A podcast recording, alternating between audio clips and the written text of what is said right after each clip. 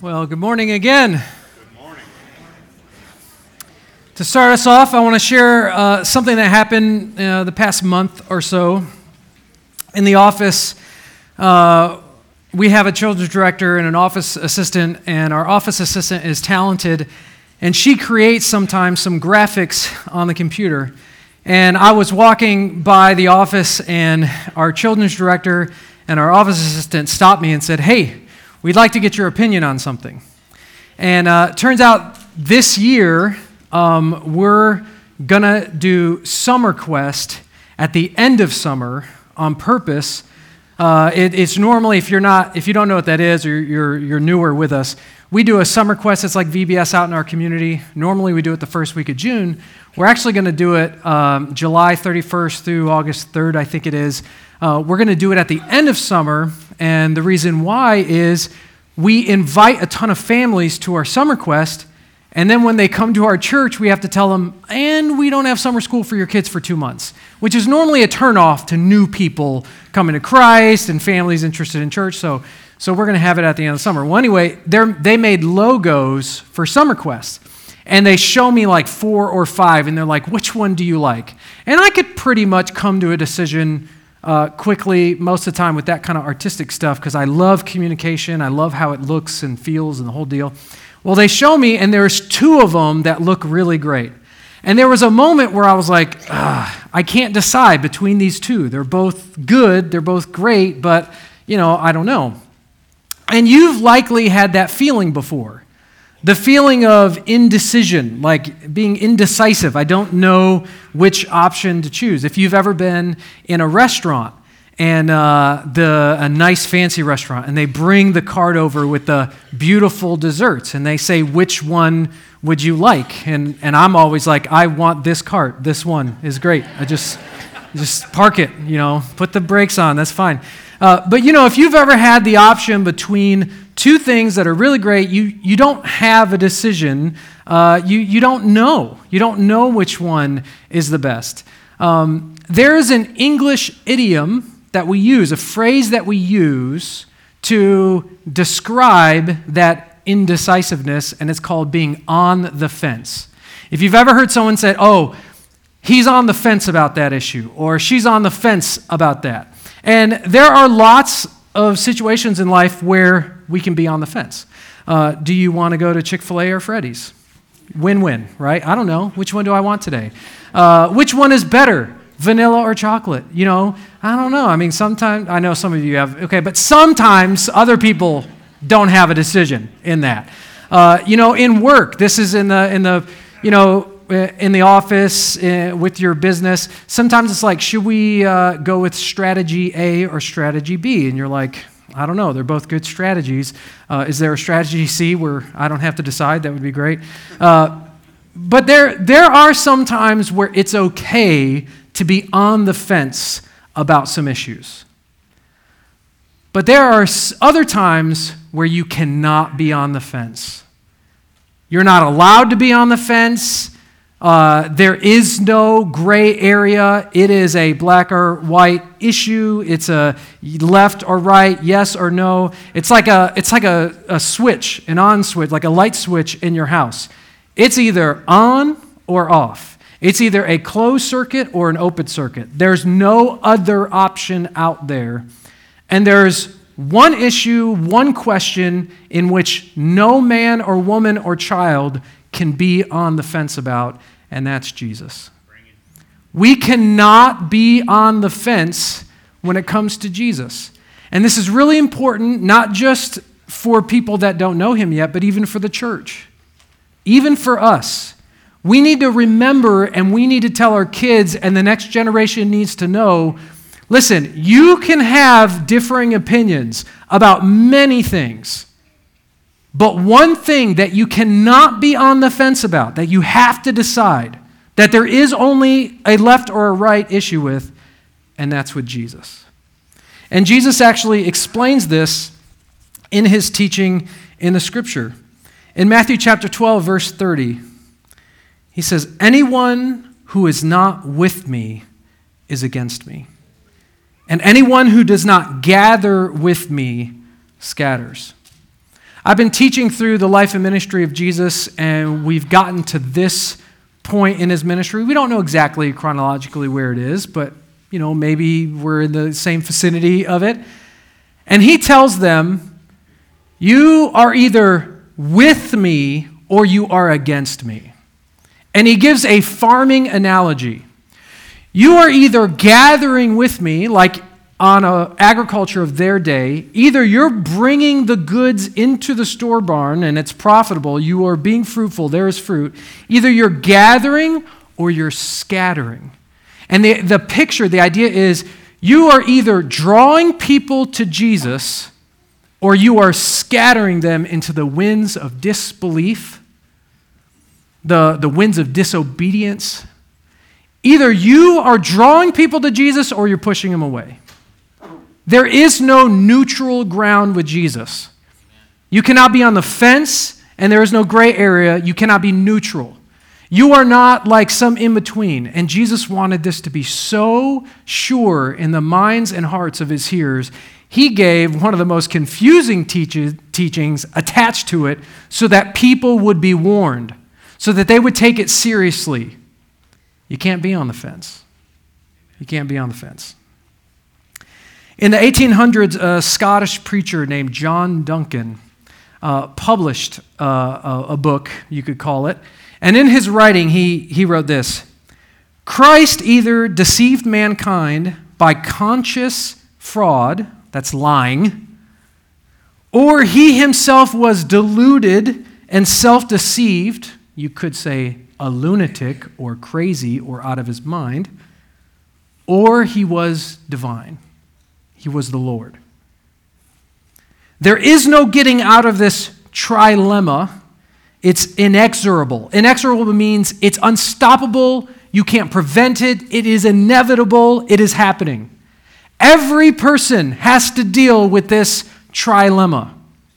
Uh, uh, Asian author who's who's gone now wrote a great uh, book, a little book, uh, The Normal Christian Life. Watchman Nee. He wrote about this trilemma about how Jesus is either a fraud because he's a lunatic, he's crazy, he doesn't know, or he's a liar, he's a deceiver, and he's tricking people into following him, or he's the Son of God, he's Lord of Lords. C.S. Lewis also wrote about this. And uh, he, he spoke about it first on radio broadcast, and then he published it in Mere Christianity. And if you haven't read that, he's an amazing author. He's gifted by God, and it's just a great book. But he wrote this I am trying here to prevent anyone saying the really foolish thing that people often say about him, him being Christ. And this is what they say, and he doesn't want people to say this. I'm ready to accept Jesus as a great moral teacher, but I don't accept his claim to be God.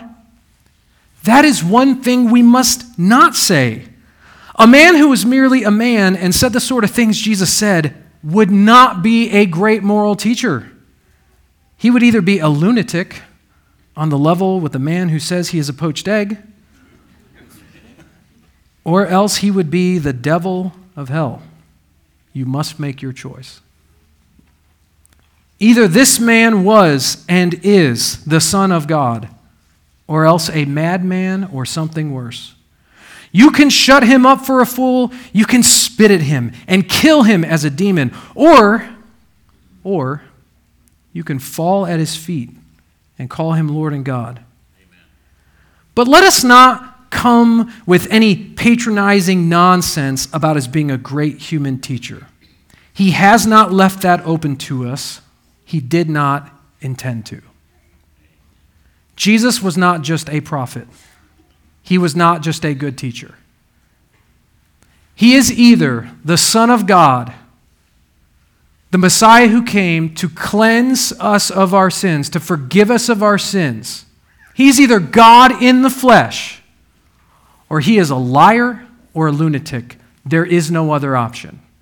Now, if you follow apologetics, I know William Lane Craig, he's so brilliant. He talked about maybe he's legend, kind of adding a fourth thing to it. But that's not a reasonable answer because then you have to say the scripture is erroneous and then it's not really accurate to what it is, which follows no logic when you, when you look at the history. So I don't really include that, but I, that is something that some people include.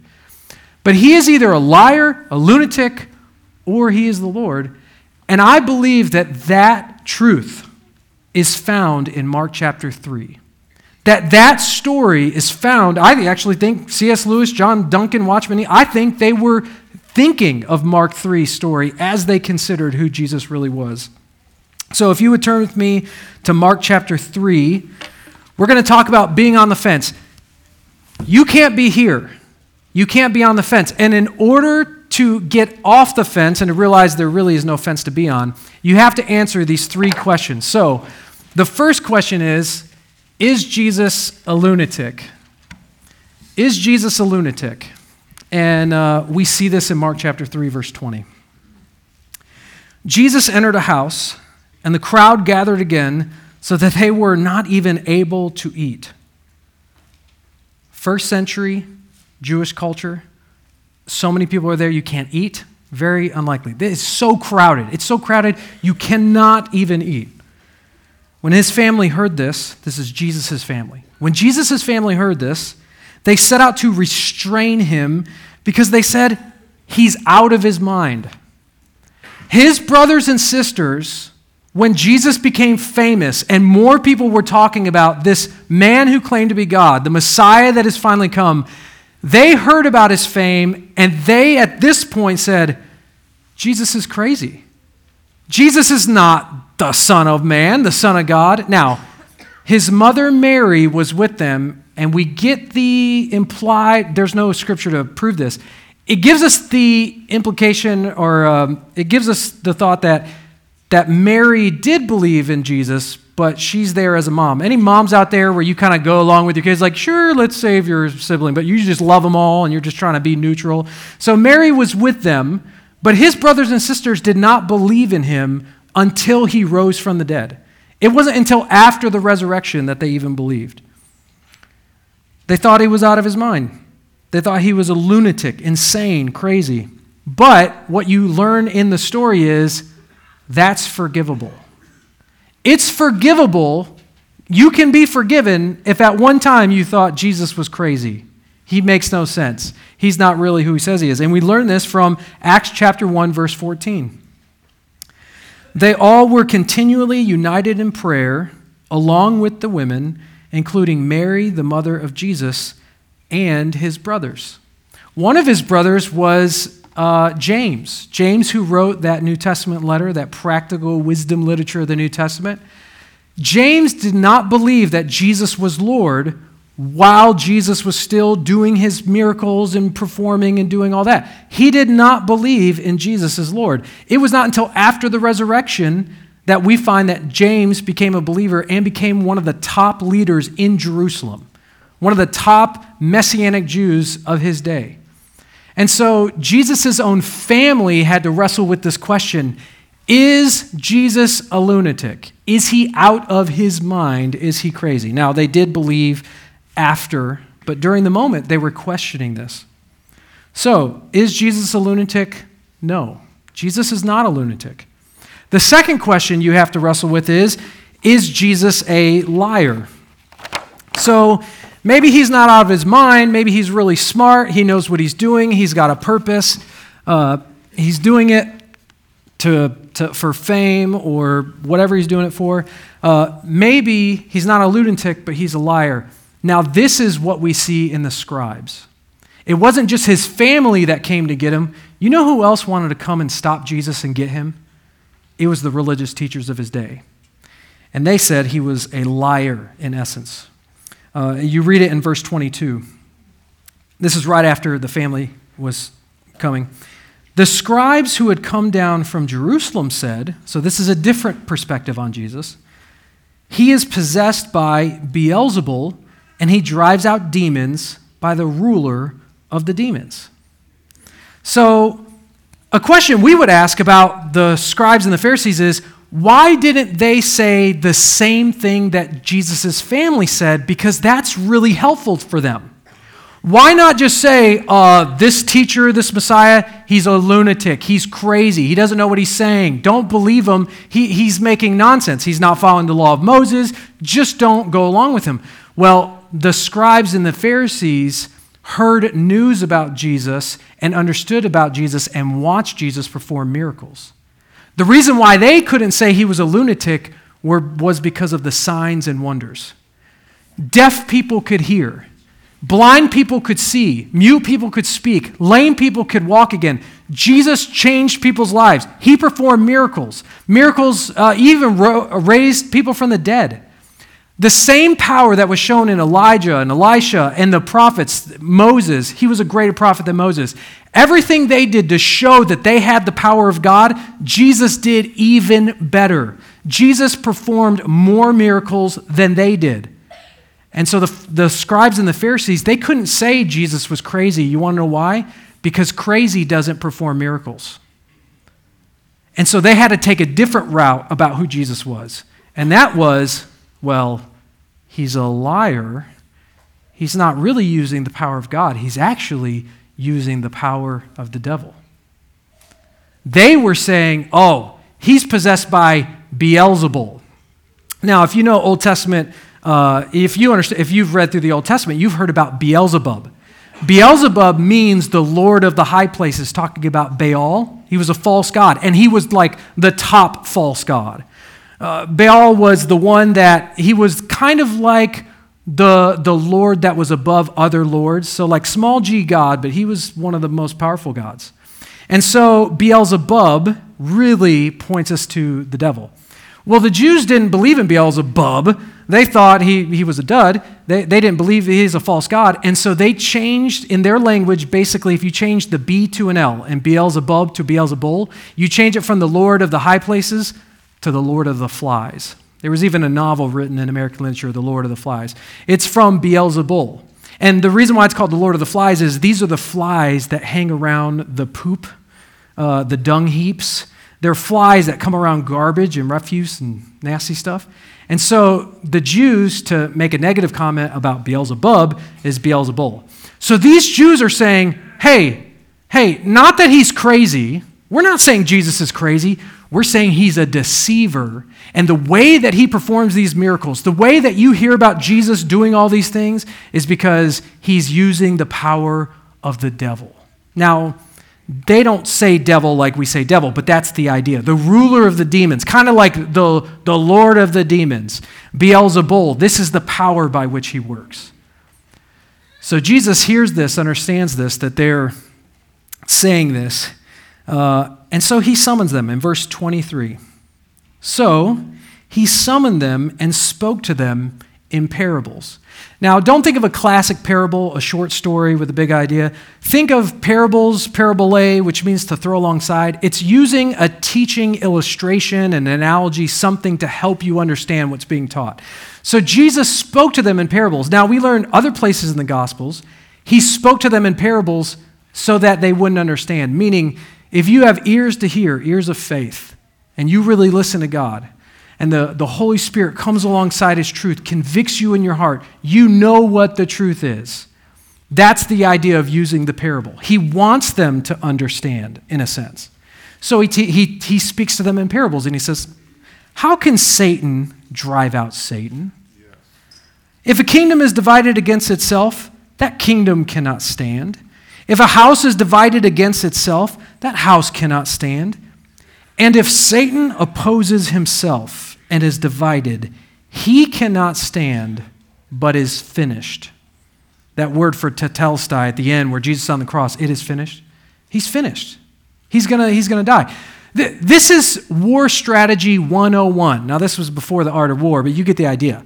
This is War Strategy 101. This is how, how do you defeat another strong nation? Divide and conquer. If you get a group of people fighting amongst themselves, you can knock them out in no time. You can defeat any group that's not united. So Jesus asked them a parable that any common man, not just a religious person, anybody knows this. Listen, if a kingdom is divided against itself, you can overtake it, you can destroy it. It'll pretty much destroy itself. A house is the same way, meaning a family. If a family is divided, that family's not going to stand. If a church is divided, that church will not stand. So he says, How can Satan cast out Satan? That's ludicrous. That's irrational. That's not logical. You guys are claiming that I'm doing this by the power of Satan. Satan's not empowering me to beat his demons. That makes no sense. That's working against himself. And if Satan is opposed, if Satan opposes himself and is divided, he cannot stand, but is finished. So Jesus teaches this. I'm not a lunatic, and I'm not lying. It's not by the power of the devil that I'm performing these miracles. Instead, he makes it clear I am the Lord, which answers the third question Is Jesus the Lord? You can't be on the fence about this. He is either a lunatic, he's a liar, or he's Lord. All three of these are demonstrated beautifully in this one story. And listen to what Jesus says in verse 27. But no one can enter a strong man's house and plunder his possessions unless he first ties up the strong man, then he can plunder his house. Well, what's he talking about? He's talking about Satan not opposing himself. I'm not doing this by Satan's power. Satan is the strong man. His house is this kingdom. Uh, Satan is the prince, the ruler of the air. He has dominion right now. He's, he's influencing and deceiving on earth. And Jesus says, I'm not using his power. No, no, no. Don't you understand how this works? No one can come into a strong man's house and steal his stuff, cast out his demons, destroy him, overtake him, unless he first binds, or the word ties up. In most of your English translation, it's the word binds, like in, at the end of Revelation when he says Satan will be bound for a thousand years. This is the bound word. He's saying, listen, I am only able to cast out demons and perform these miracles because I am stronger than Beelzebul. I'm stronger than Satan. I'm overtaking him. I'm not the Lord of the flies, I'm the Lord of lords. So Jesus is speaking to Jewish teachers, and they're understanding him. The way that I'm performing these miracles is by the power of God. It is His power in me, working through me. I am over Satan because I'm binding him up and I'm casting out demons and I'm performing miracles. So you guys get the idea. Satan is the strong man, the house is the world, Jesus has entered this world, proven he's done what's only possible by the Lord of Lords. And there's someone more important and more powerful than the devil here, and it's the Son of God. So Jesus is demonstrating, I am the Lord. And you know what's unique about the Lord of Lords? He forgives. The Lord came to seek and to save the lost to forgive sinners of their sins. And one time Jesus said, I came not to judge, but to save. I came to die for the sins of the world, to forgive them. He came to forgive for grace and mercy. And you see that in verse 27, the very next verse. Truly I tell you, people will be forgiven for all sins and whatever blasphemies they utter. He's the Lord of Lords, and He came to forgive people of all their sins and all their blasphemies. But whoever blasphemes against the Holy Spirit never has forgiveness. And this is what concerns, worries, frightens lots of Christians and non Christians. This has bothered many Christians. There are, there, certainly there are Christians in this room that have read the New Testament, gotten to a part like this, and said, Have I blasphemed the Holy Spirit? Have I done this? A lot of people are afraid of this. But whoever blasphemes against the Holy Spirit never has forgiveness, but is guilty of an eternal sin, because they were saying he has an unclean spirit. Because they were attributing Jesus' power and what's working through him to the devil, he warns them about the blasphemy of the Holy Spirit. Now, what is the blasphemy of the Holy Spirit? Don't go to the next slide yet. What is the blasphemy of the Holy Spirit? Actually, I'm tired. Actually, this is a good enough sermon. If you guys want to wait till next week, we could talk about the blasphemy of the Holy Spirit. Or if someone else wants to come up here and explain this, that's great. Uh, what is the blasphemy of the Holy Spirit? Because there are some people, even in this room, I know it's true. You've wondered, have I committed this sin? Because it sounds really serious, like it's the only sin that's unforgiven, unforgivable. It's actually called the unpardonable sin or the unforgivable sin. And, and Christians have been worried. So I want to show you in Scripture what it certainly is not, and then we'll deal with what it is. What do we know for certain that the blasphemy of the Holy Spirit is not? Well, it's not some heinous sin, like the sin of murder, murdering yourself, like suicide, or adultery. There have been some people in, in church history and in the Catholic Church and other denominations, uh, other, not just denominations, but other affiliations with, with Christianity. There have been some that taught oh, murder is the unforgivable sin, or suicide, or adultery. And, and we know that's not true because there have been examples of people in the Bible that have committed those sins and been forgiven. An example of this is King David.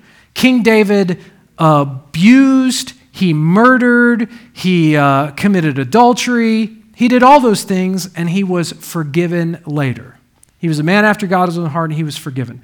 So we know that the blasphemy of the Holy Spirit isn't just a particular sin that just seems really bad in our own eyes.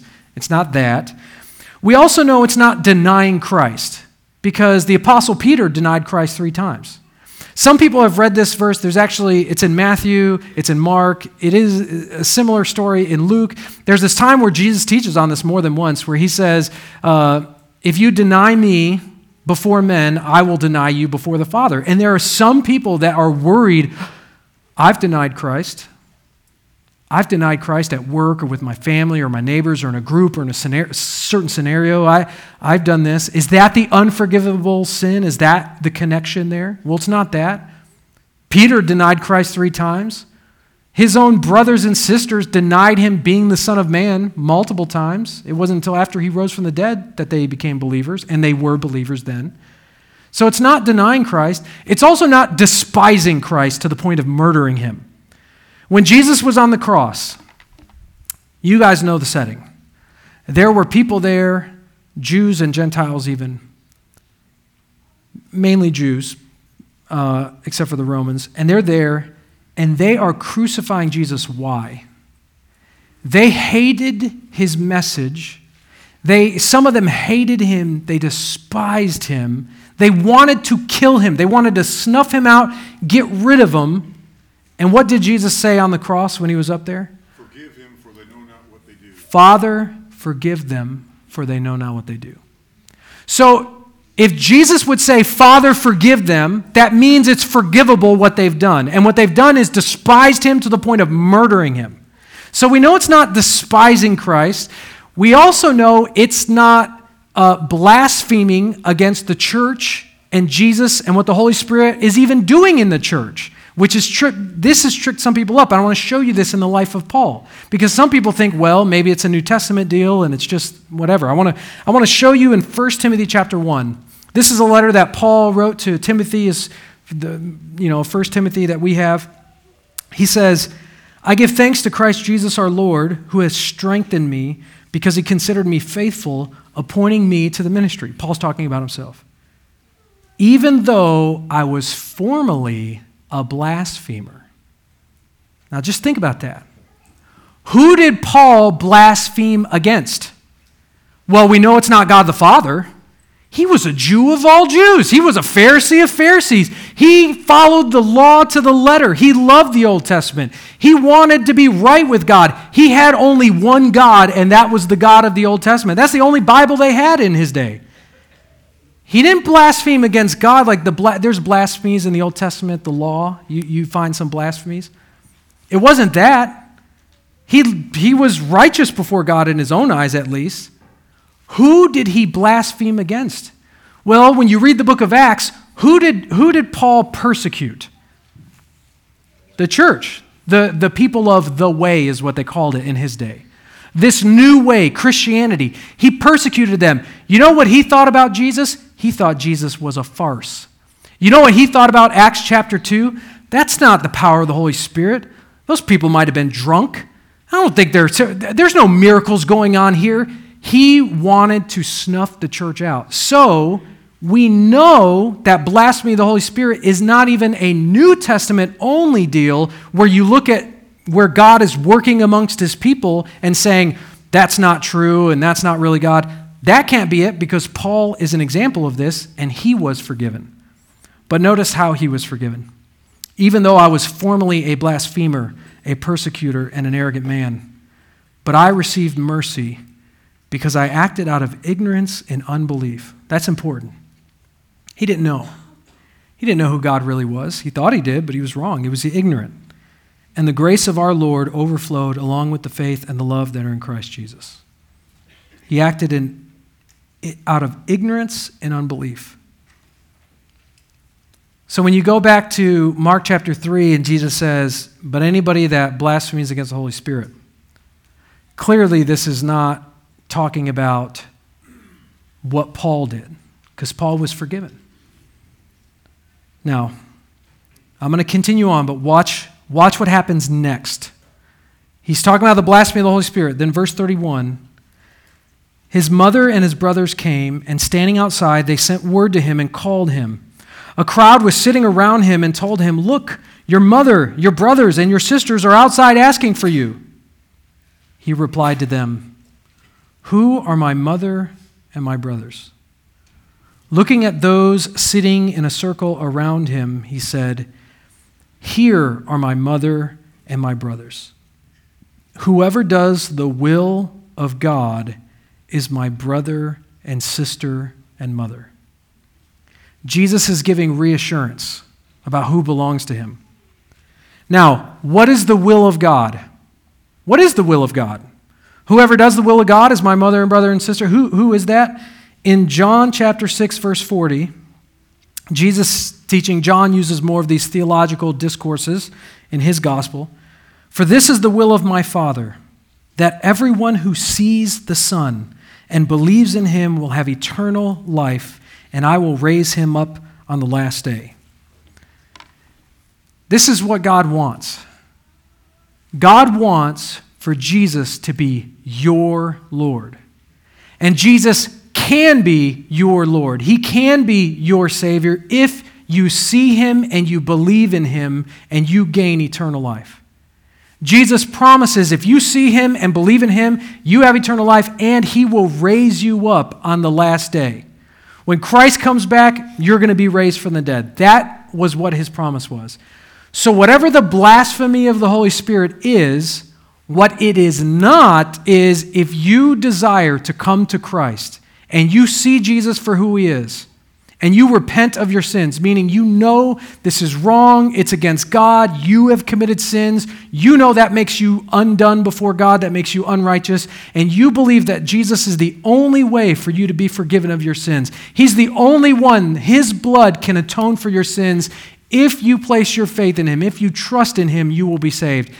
If that's you, you have eternal life and you will be raised on the last day. So if you're worried that you've committed the blasphemy of the Holy Spirit and you believe in Jesus for who he is and you've repented and put faith in him, you have not committed, you have not sinned the sin of the blasphemy of the Holy Spirit. Whatever it is, you haven't done it. There are a lot of people, when they say, I'm worried about this, I ask them, What did you do that makes you think you've committed this sin? Because I could tell you a number of things it's not. And when I describe what it's not, they're like, Yeah, well, I guess I was thinking it was one of those things that it's not. So, what is it? Well, it's time to go. So, um, no, I'm just kidding. this is like the one time I wish I talked too long. Uh, it's really hard to understand. A lot of Christians in church, church history has not agreed on this, by the way. So it's not like you just point to one group of people and be like, yeah, that's what it was. Um, everyone agrees on this. Whatever it is, it's not one of the things we said it's not and you can be saved if you believe in Christ, place your trust in Him, repent of your sins, you can be saved, period. Uh, so, what is it? When the Pharisees were saying that you are possessed by Beelzebul and he does these wonders and miracles through the power of the ruler of demons, when they were saying this, he warned them. He never said that is exactly what they did. They did commit the blasphemy of the Holy Spirit and they will never be forgiven. Jesus never says that. Now, some people imply that, but Jesus never says that. So we don't know that that's what it would be either. But some people said maybe that's it. Maybe it's if you see the Holy Spirit and you see his work and power and you know that it's him and then you commit it, that's it. It's done for you. It doesn't matter how much you repent. I don't, I don't think Scripture makes that thread sound. I don't think that makes sense, but a few people have said that. Uh, some people have said you can't do it anymore because it was so specific to Jesus being the Son of Man, like in Matthew chapter 12. He specifically says Son of Man. So that's when he was in his flesh and he was performing these miracles. And it can't happen now because is Jesus in the flesh right now performing miracles like it was in the first century? Well, no.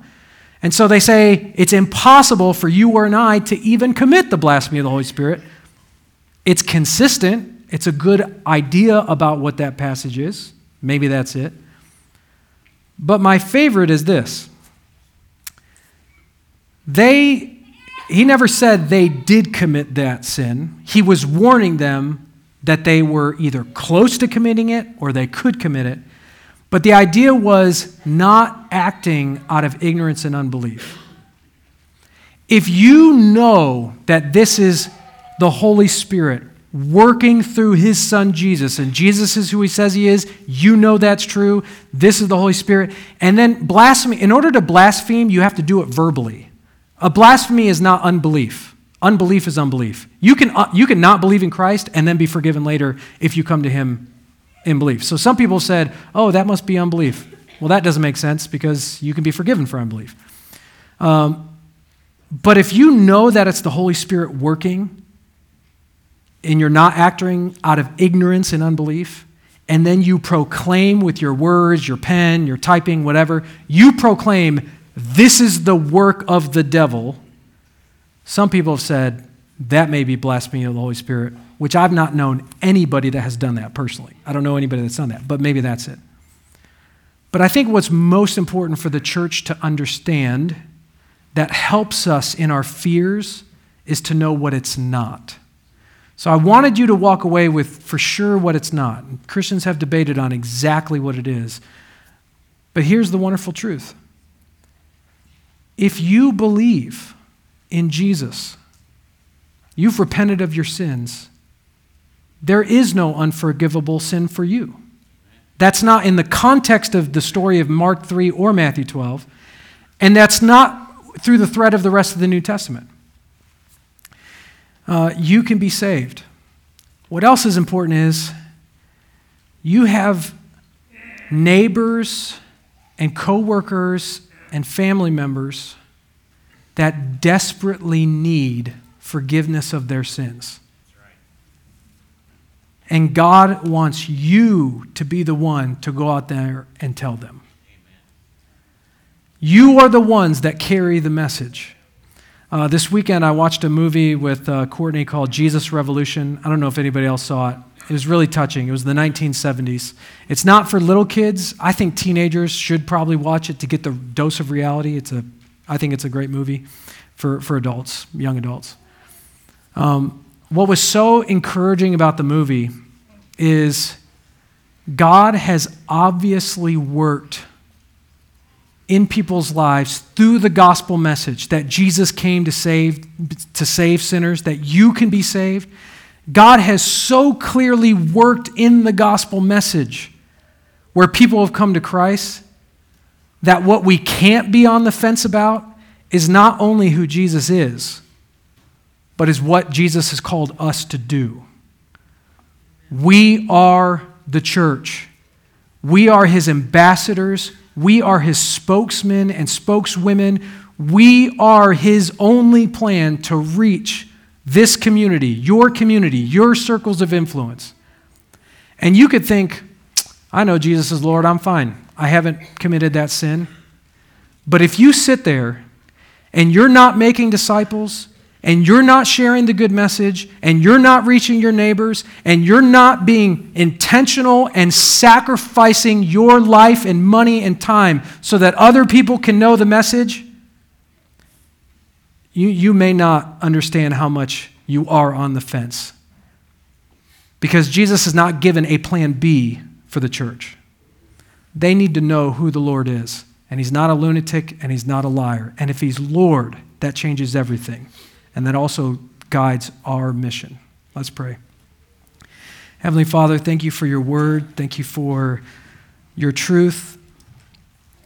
Uh, I thank you for Paul's life and Peter's life and David's life and the, just the raw exposure of their sins and weaknesses that has helped us understand the way that you work. We love your grace and mercy. We pray that you would use us to be your people out in our community. Help us to share the good news with others. We were only saved because we believed in the gospel, repented of our sins, and turned to you. And we only did that because the gospel came to us. And that came to us through people. Would you help us to be those people? That, that you would send us out with your good news. We pray in Jesus' name. Amen.